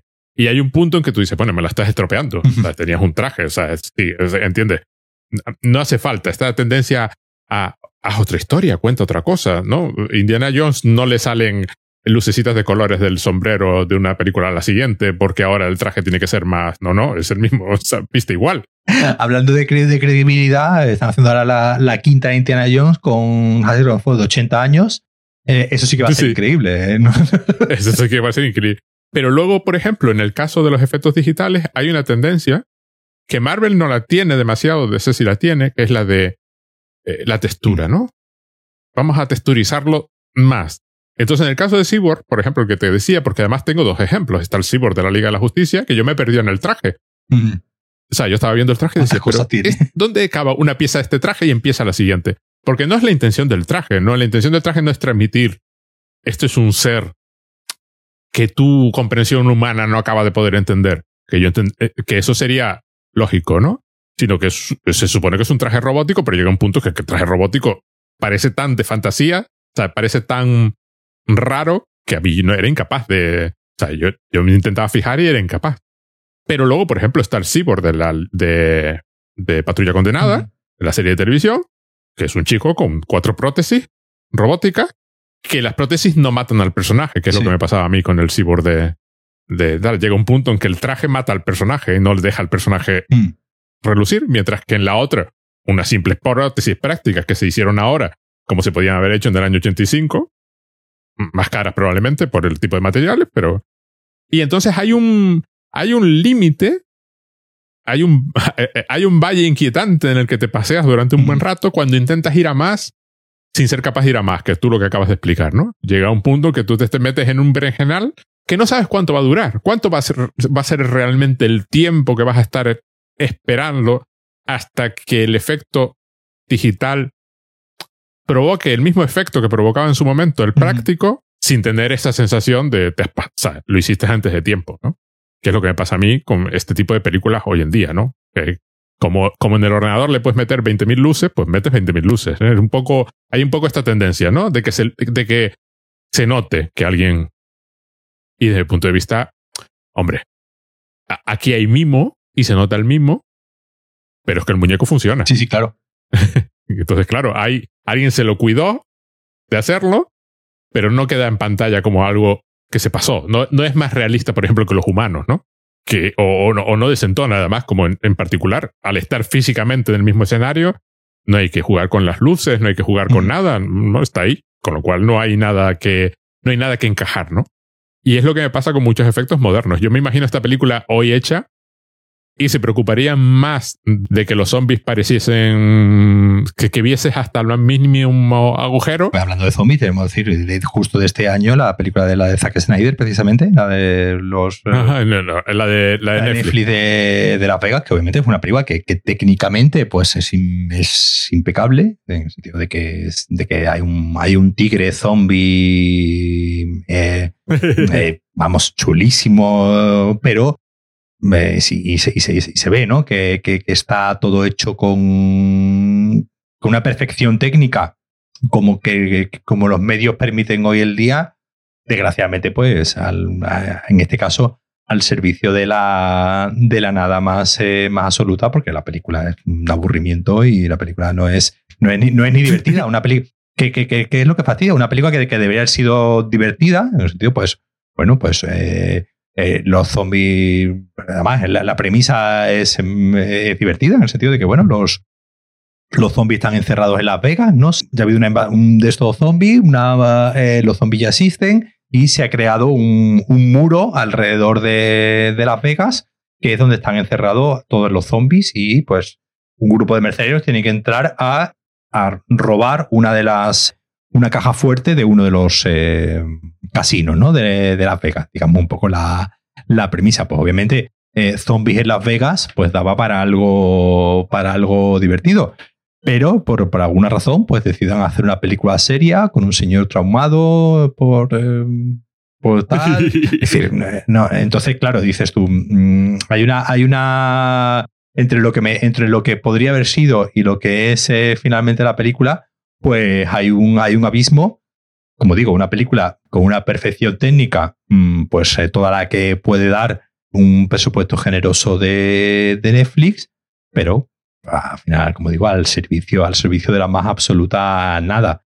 Entonces, bueno, al final la perfección técnica ya hoy en día depende, pues eso, del presupuesto que tengas más que del, del talento real de los, eh, de los cineastas. Que, por ejemplo, ya te digo, una, una, una, un remake de esta, pues se habrían asegurado de que vieses cada poro de cada zombie y vieses si hay un gusano entrando o saliendo en cada zombie, aunque la estés viendo en una pantalla de televisión pequeñita, y se habrían olvidado de jugar con el espacio. Claro. Habrían hecho lo que hacen ahora, de cuatro tomas así generales, y cuatro, cuatro close-ups. Rodamos con cuatro, con cuatro cámaras y ya después en montaje vemos qué hacemos con todo esto. Sí, sí, en lugar de decir voy a colocar la cámara así y de pronto voy a ver la parte de arriba del almacén y ellos moviéndose por el almacén. Claro, aquí estamos hablando pues, de un rodaje de bajo presupuesto, en 35 milímetros, donde la película cuesta mucho, cuesta más dinero, obviamente, que lo que, lo que puede costar hoy en día. Tienes que pensar, porque cuando, cuando tienes limitaciones, pues tienes que pensar lo que, lo que haces mucho más que si te cuesta mucho menos, pues eh, eh, ir rodando, grabando, a no ser que, nuevamente, a no ser que seas Stanley Kubrick y el estudio te deje estar un año y medio rodando eh, a tu aire, que era un poco lo que hacía Kubrick. Kubrick, por ejemplo, era enemigo de los storyboards. Él no, él no, hacía, él no hacía storyboards, él llegaba al rodaje, miraba el... Él tenía claro cuál era, digamos, el, el, decorado, como lo quería, como quería todo. Y una, vez que, y una vez que estaba puesto, digamos, todo el decorado y todos los y, los actores, todos allí puestos, sabía la escena que quería rodar. Ahora pensaba a ver dónde voy a poner la cámara. Obviamente esto lo podía hacer Stanley Kubrick, eh, porque bueno, porque el estudio le dejaba pegarse un año rodando y eh, martirizar a Tom Cruise y Nicole Kidman durante año y medio pues haciéndoles en rodar la misma escena una, una y otra vez. Obviamente, esto en un mundo, en un mundo real, pues no es, eh, no es posible. Pero esa idea de que, digamos, que bueno, que eso, eso viene muy también de la, de, en cierto modo, de la televisión, ¿no? De el, rodaje rápido y rodar para rodar o grabar para cubrirnos. Es decir, el plano general, el plano medio, el primer plano, eh, lo ruedo toda la vez con cuatro cámaras y tal obviamente gana, eh, quienes ganan son los, eh, los estudios, quienes ganan son los, la productora, en el sentido de que eh, es mucho más, mucho más barato, en el sentido de que, como he dicho antes, montar este, montar este plano donde vemos en primer plano las mariposas y de fondo estamos viendo a estos dos señores luchando contra, contra el zombie, contra el, pues, contra el zombie este que, que ha aparecido, pues requiere probablemente mucho más trabajo que rodar el plano de cualquier otra manera es sencilla, porque bueno, pues tienes que iluminar, tienes que iluminar solamente para un, para un plano. Entonces, digamos, esa, esa, esa idea de puesta en escena, de pensar lo, lo, que tienes que rodar y cómo lo vas, y cómo lo vas a, rodar, eh, pues cada vez está más en desuso por múltiples, eh, por múltiples razones. Además, los estudios prefieren que las cosas sean, sean así porque después a la hora de remontar una, película, cuanto más material tengan para poder eh, marear al, director y al montador y hacer la película de la manera que, quieran, pues eh, les sirve mucho más. Eh, creo que lo conté ya alguna vez, directores, por ejemplo, como John Ford o, Alfred Hitchcock, rodaban lo justito, rodaban lo justo, precisamente para que no, para que los estudios después no les fuese imposible meterle mano por ningún, por ningún bueno, sitio. Y si podían rodar una escena en un solo plano, pues mejor, porque así sabían que no iban a, poder cortarle absolutamente nada de esa, de esa escena. Entonces, como ya hemos mencionado, desgraciadamente es algo que, pues, eh, eso, y eso lo vemos por desgracia, ¿no? Con el, por, gracias o por culpa de, lugares como, como Netflix, ya lo hablamos, ¿no? Cuando hablamos de lo de Insight, que, incluso te, te, condiciona qué cámaras puedes usar, cuáles son una serie de parámetros, eh, de parámetros técnicos que obviamente hay directores que después obviamente se lo, se lo pueden, se lo pueden medianamente, medianamente saltar, pero eh, obviamente pues... Eh, mira, una, otro, otro ejemplo que se me ha venido a la cabeza, que, pero que, que, que, que, era, que fue muy, muy curioso de, de, de, esto de los efectos especiales y cómo el cerebro no, nos engaña, con la, en la película de Rogue One, la de Star Wars, eh, resucitaban ¿no? al personaje de. A Morph Tankin, sí. Al, eh, sí, al personaje de Peter Cushing. De Peter Cushing. Claro, quien, quien no sabía quién era Peter Cushing no veía nada raro. Y, había una diferencia entre quien sabía quién era Peter Cushing, que conocía pues, la cara de Peter Cushing, y quien no tenía ni idea de Peter Cushing. Es decir, obviamente yo lo veía y yo decía, yo con, inconscientemente, sin querer, cada vez que salía ese personaje, mi cerebro sabe que ese no es Peter Cushing, que ese es un actor al que le han pegado encima una cara en 3D Un actor, además, físicamente muy parecido a Peter Cushing. Sí, sí, claro. Se buscaron un actor parecido, eh, pero después le pegaron una cara digital de Peter Cushing. Podrían haber ido, pues simplemente contratar un actor que se le pareciese y eh, tirar para adelante y ya está. Tú... Pero no, aquí decidieron directamente pegarle encima, ¿no? La cara. Claro, yo cada vez que lo veía, mi, cerebro lo rechazaba. Mi, cerebro me decía, no, no, no. Y después hablando yo con gente, me decían, ah, yo, pues, yo no he notado nada raro. Y claro, les preguntabas, pero Peter Cushing, y te decían, no, ah, Peter Cushing, pues no, ahora mismo no, no, no sé quién es. Claro, y le decía, no, de las películas de Drácula, tal. Ah, sí, me suena. Pero claro, si no sabes quién es Peter Cushing, pues obviamente ese, ese, ese personaje, ese, ese, ese avatar, digamos, no te provocaba ningún rechazo porque tu cerebro no tiene nada con lo que comparar. En el momento en el que tienes algo con lo que comparar, pues ya tu cerebro obviamente se, se, se empieza a descolocar y empieza a, rechazar eso. Aquí se mezclan dos cosas. Por un lado, el de lo podemos hacer, así que ¿por qué no y lo vamos a hacer? Y aparte de que ganas, eh, ganas una cosa muy curiosa, que es que la siguiente vez que lo haces, como te va a quedar mejor, porque la tecnología va avanzando y esto cada vez y aprendes de los errores, la gente va a decir, ¡ay, qué bien quedó aquí! Como hicieron con, con el personaje de... Oh, como decía, ¡ay! De Luke ah. Skywalker en, al, el final del Mandalorian, claro. Eh que le pusieron la cara de Luke Skywalker al propio, al propio, al propio Luke Skywalker, a la cara que tiene ahora. Y los rejuvenecimientos varios en las películas de Marvel, que algunos no se notan nada. Netflix la del irlandés de, de Martin Scorsese. Y luego está, imagínate que lo haces al revés, que coges al actor y dices, bueno, tú eres ahora Tarkin y pa'lante, y, y haces como si fueras Peter Cushing, pero sin, ponerte la cara. Mira, las protestas de los fans de Marvel, digo, de los fans de Star Wars, hubiesen, se hubiesen oído en, en, en Alpha Centauri, ¿entiendes? Eh, llega un punto en que casi te compensa más que te critiquen porque te haya quedado mal a que, a que te critiquen por haber hecho lo correcto, entre comillas. tú has puesto, el ejemplo claro y además un, un ejemplo de, de hace menos de un año, ¿no? Es decir, el Luke Skywalker del final de Mandalorian eh, para cerrar Industrial Light and Magic, Disney y, todo. Es decir, eso, mm. eh, yo, lo, yo estaba viendo y estaba diciendo, está mal, está mal. No, no, esto, esto, está mal. No, eh, toda la emoción que podría haber tenido la, la escena por, por un componente tecnológico, técnico, lo que sea, para mí, Se, para mí se fastidia totalmente. Y eso es lo que te digo, claro, como hoy en día una película como esta se habría centrado tanto en los efectos especiales y habría jugado tan poco con el espacio, por ejemplo, con, que, a, todos los efectos prácticos sería una película de Marvel, que juegan mucho menos con los espacios o, cualquier cosa que sea puesta en escena. Y hay películas que llamar puesta en escena de Marvel, llamar puesta en escena a lo que hacen es insultar a la puesta en escena. Exactamente. bueno, estaban más preocupados por dónde iba a entrar el bicho que por lo que fuera que estuviese pasando en la escena. No, no son capaces de rodar una escena de dos personas hablando que tengan, hombre, Black Panther y tal, que ahí tiene un poquito de al director. Es decir, se nota mucho. ¿Se nota cuando hay alguien detrás de la cámara? Sí. No solo se nota cuando hay alguien detrás de la cámara, pero se nota lo controlado que está el alguien detrás de la cámara. sí, sí, sí, Yo tengo ganas de ver de Eternals, no porque los Eternals me importen nada. Sí, sí, Sino por ver qué ha hecho esta mujer dentro de lo que le hayan dejado hacer. Que le han dejado hacer, claro. Claro. Pero no es lo mismo que yo me lo guiso y me lo como, como es el caso de El regreso de los muertos vivientes, que bueno, yo vengo aquí a trabajar como trabajan estos. Sí, sí, sí. Que ya tienen una fábrica de hacer películas y son todas como churros. Todas además tienen que tener eh, el mismo aspecto visual. Es lo que más me gusta.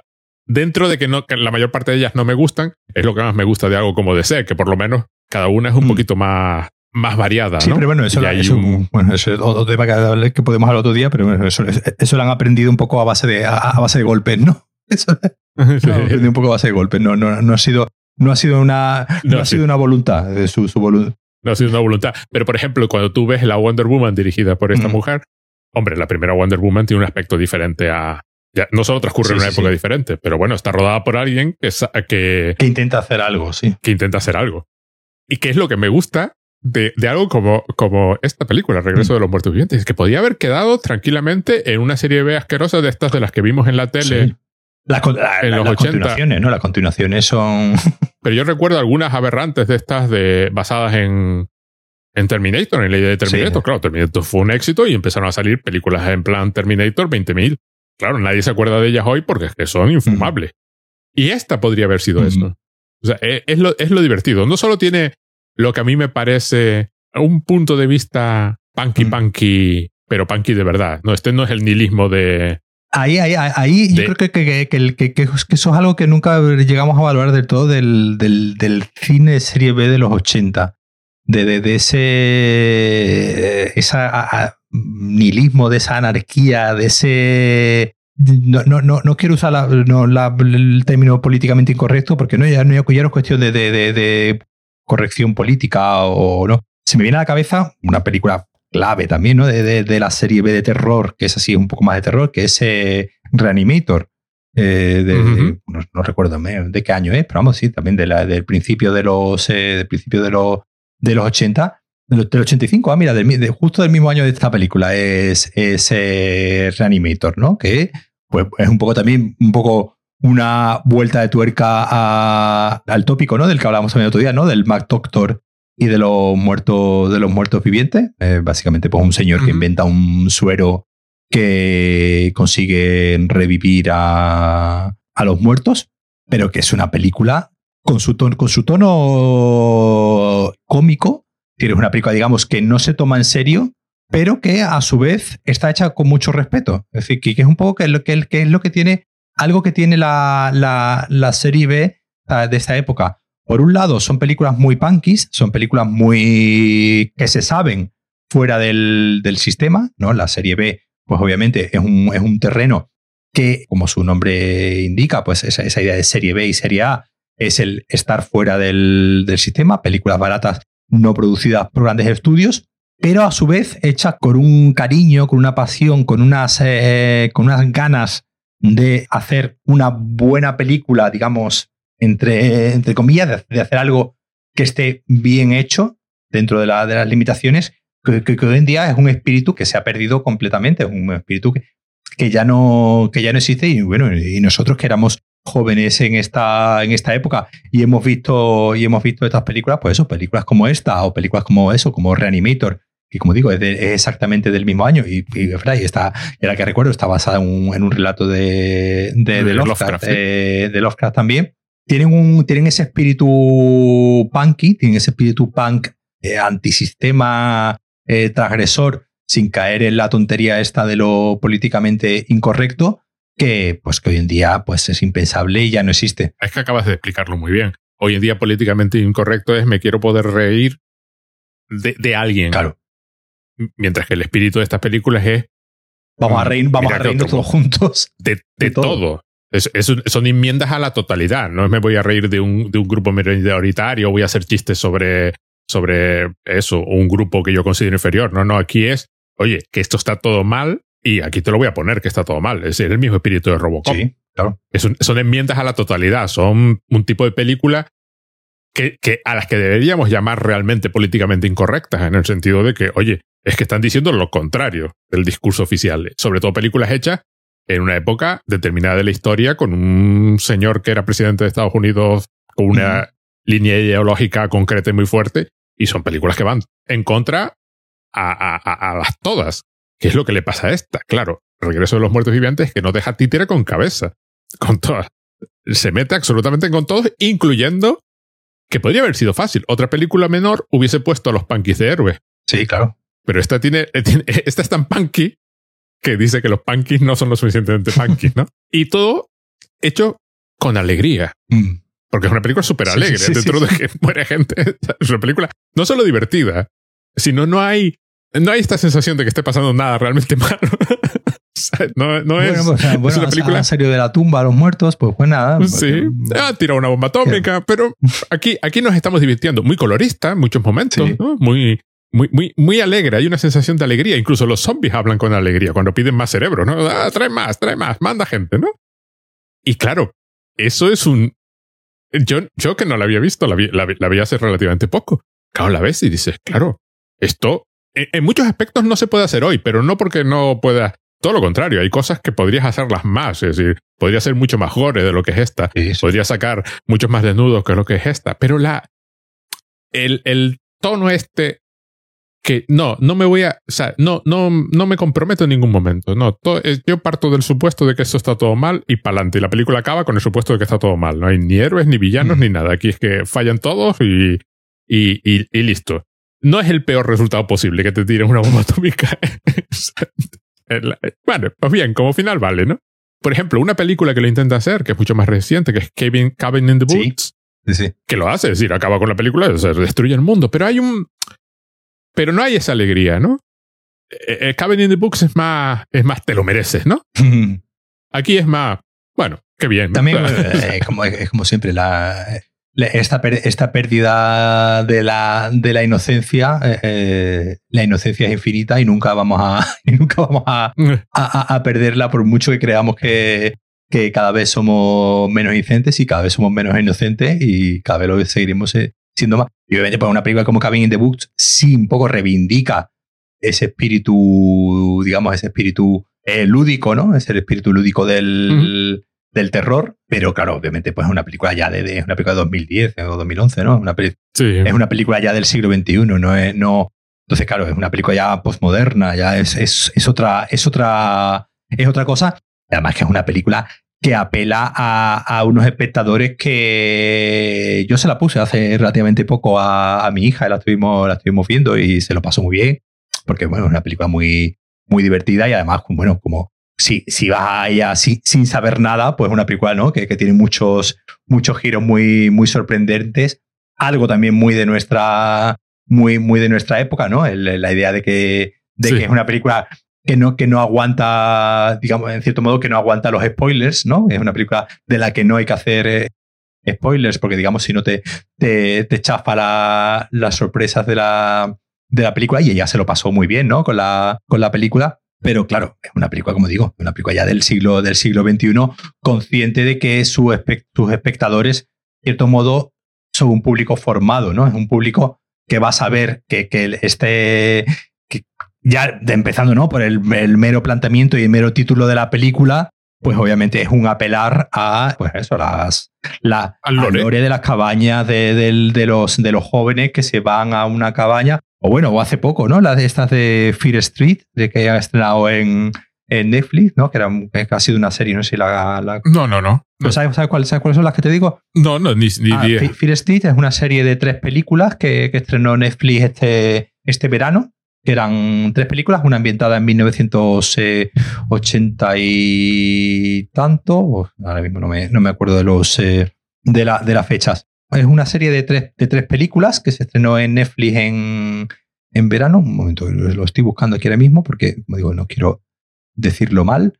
Eso es. Una era Fear Street, eh, la primera que se estrenó era 1994. La segunda que se estrenó era 1978 y la tercera que se estrenó era 1666. Entonces cada una pues sucede en una época y, digamos, son tres películas conectadas, ¿no? Son tres películas que, que, digamos, pues, además Netflix estrenó una, una cada semana, ¿no? Yo la vi también aquí con, con mi hija.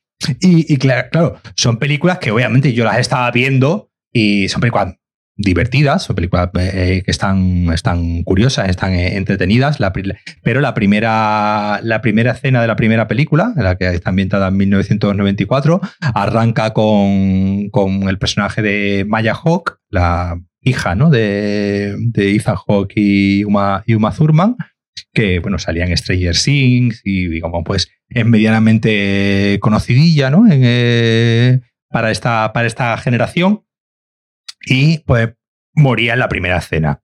¿no? Moría en la primera escena. Claro, yo cuando, yo cuando, lo, yo cuando lo vi, claro, me tuve que parar y decirle, claro, mi hija se quedó así como diciendo, ah, pero yo pensaba que ella iba a ser la protagonista.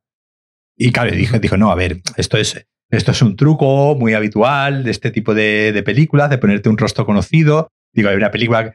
Y de hecho, y de hecho hace, hace, hace bueno, esta, misma semana, ¿no? Que salió el, el tráiler de la nueva de, de Scream, que ya directamente ni se han molestado en, ponerle Scream 5 ni nada, simplemente se va a llamar Scream y es como, se va a llamar como la primera Scream. Sí, y nos da igual. Y, nos da igual, es decir, se va a llamar exactamente igual. Eh, ella vio el tráiler y me dijo, uy, se parece un montón a, Fear, Street.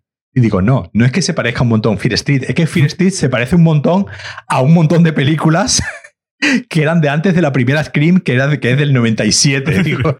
Entonces, claro, claro, la primera, la primera Scream tenía la, la, la, coña esta de que en la primera escena pues moría Drew Barrymore, ¿no? Que era pues que era como pues la cara, la, la, cara conocida que salía en los carteles y tal, y la mataban en la primera escena. Entonces, claro, todos estos tópicos, claro, todo esto, este, todo este lore que hay aquí, pues obviamente se va, se va reformulando. Y como digo, obviamente, pues en películas como esta, como, como, como Fear Street, lo hacen, eh, lo hacen muy bien, en el sentido de que a mí me parece una, una propuesta, pues la verdad es que es muy, muy divertida y muy fresca, en el sentido de que, pero claro, no es lo mismo que, que lo vea yo con mis ojos ya eh, entrenados de haber visto, eh, pues haber pasado, haber vivido durante el... Aparte crítico de cine. Aparte, bueno, ya, pero ya, ya como simple espectador de, de nuestra edad, de que el que tenga más o menos pues de 35 mm, años y haya sido medianamente joven o adolescente en los 80 y haya visto todas estas, eh, todas las películas, pues obviamente va entendiendo todas las claves en un ojo inocente como el de puede ser de un adolescente de, hoy en día, pues obviamente lo bueno que lo bueno y a mí, a mí lo que siempre yo valoro ¿no? de, estas, eh, de estas películas, como digo, como, como esta saga de, de Fear Street, es que de los 100 niños que la vean, pues a lo mejor hay un par eh, a los que le entra la curiosidad y empiezan a, tirar, del, a tirar del hilo y se convierten en seguidores del, género. Obviamente la mayoría no va a tirar de ningún hilo y la mayoría no va, no va a investigar nada, pero bueno, son, son películas que, como digo, pueden servir para que alguien, alguien joven que ve estas películas y obviamente no pilla, digamos, los, los múltiples las múltiples referencias que van, que van haciendo por todos lados a, a, estas, eh, a estas películas. Claro, nosotros cuando vimos Cabin in the Woods, pues claro, eh, eh, yo, está claro lo que está pasando. Yo dije, digo, no, digo, pero claro, es que el tema es. Es decir, mi hija, sin haber visto, por ejemplo, películas como Evil Dead o Viernes 13, por ejemplo, ya el tópico de la cabaña en el bosque lo, lo, lo, tenía presente sí, porque salen en todas partes, salen los Simpsons, en todos los claro, dibujos animados. Y, es algo que me hizo, que me hizo, que me hizo mucha gracia cuando, cuando la vimos, porque un poco, poco le pregunté, dices, sí, la verdad, dice, la verdad es que no sé dónde lo, no sé dónde lo he visto, pero sí, sí, lo de eh, jovencitos que se van a una, a una cabaña en el bosque y empiezan a pasar cosas eh, malas, me suena. Era, era, era, gracioso, es gracioso porque, como digo, sin haber visto ni Posesión Infernal ni Viernes 13, digamos que pueden ser un poco como una, de hecho, la segunda de Fear Street, la de 1978, está ambientada en un, en un campamento de, en un campamento de, verano. Claro, las, referencias a Viernes 13 pues están ahí. Con la diferencia, por ejemplo, que, eh, claro, es un campamento de verano de adolescentes, entonces obviamente no hay, no hay desnudos ni hay sexo, pues claro, son todos adolescentes. Si hay alguna, alguna, alguna, algún chistecito, alguna referencia, como de que, claro, de que esto, primero que es una película de Netflix y segundo que obviamente pues son adolescentes y los adolescentes pues no los podemos sacar, obviamente, eh, obviamente desnudos. Pero bueno, eh, eh, en, Viernes 13 pues sí era una película donde el sexo tenía bastante, bastante presencia. Entonces, como digo, al final todo este lore que, todos estos tópicos que crea el cine de serie B en los, en los 80, aquí pues como digo, el tema del, como hemos dicho al principio, de los cerebros, que termina siendo recuperado con un, por un videojuego como plantas contra zombies. No, pero aparte, en series de televisión como, como las de E-Brain, ¿no? ¿O cómo se ah, sí, sí, eh, Brain, sí, como era. Pues, sí, sí, sí, sí. Sí, sí, la de la chica esta zombie, sí. Sí, que es zombie. Hay zombie. Hay zombie, eso. Pero claro, que lo, que lo toma como, como un hecho del mundo. es decir, si existieran zombies, pues los zombies serían así. Quiero decir, no, no, no, no se lo cuestiona. Como pasa hoy día con los vampiros, ¿no? Que ahora, ahora tienes que beber la sangre de tu saer para tal. Los vampiros de toda la vida era, te mordía un vampiro, te convertías en vampiro. O sea, no, no había más, no había ritual añadido. Excepto, excepto en, en, Crepúsculo, que en la primera, eh, si el vampiro le daba la luz, brillaba, pero ya en las siguientes no. ¿sabes? Es como te vas, te vas inventando normas que después no cumples. Que luego te rompes y ya está. Me acabas de recordar una cita de Humberto Eco. no recuerdo si el contexto en el que hablaba, no sé si hablaba de efectos especiales o de qué hablaba, pero decía que básicamente decía que el cine, pero bueno, es la cultura popular es, genealógica y transhistórica a la vez, ¿no? Es genealógica porque efectivamente 2001 influye en Star Wars, aunque no quiera, es decir, hay una secuencia, pero para, desde el punto de vista del público, es todo simultáneo. Con lo cual tú puedes comparar Star Wars y 2001 y decir, hombre, los efectos especiales de 2001 no les quedaron tan bien. Pero está hecha muchísimo antes, ¿no? Y lo mismo pasa con este tipo de referencias. Claro, desde el punto de vista de los espectadores de cultura popular, es todo simultáneo. Entonces, claro, dice, ah, no, Screen es un plagio de. no, no, la otra es posterior. No, está, una está referenciando a la otra, pero no. Eh, pero claro, al verlo todo en conjunto, todo, todo en masa, pues crea ese efecto de, de Will Labs. Aparte de que ahora somos postmodernos, no éramos postmodernos en el 85 cuando se hizo esta. Claro, cuando se hace esta película, el futuro todavía existe. Claro, todavía puede ser punky porque existe la posibilidad de que llegue un mundo mejor.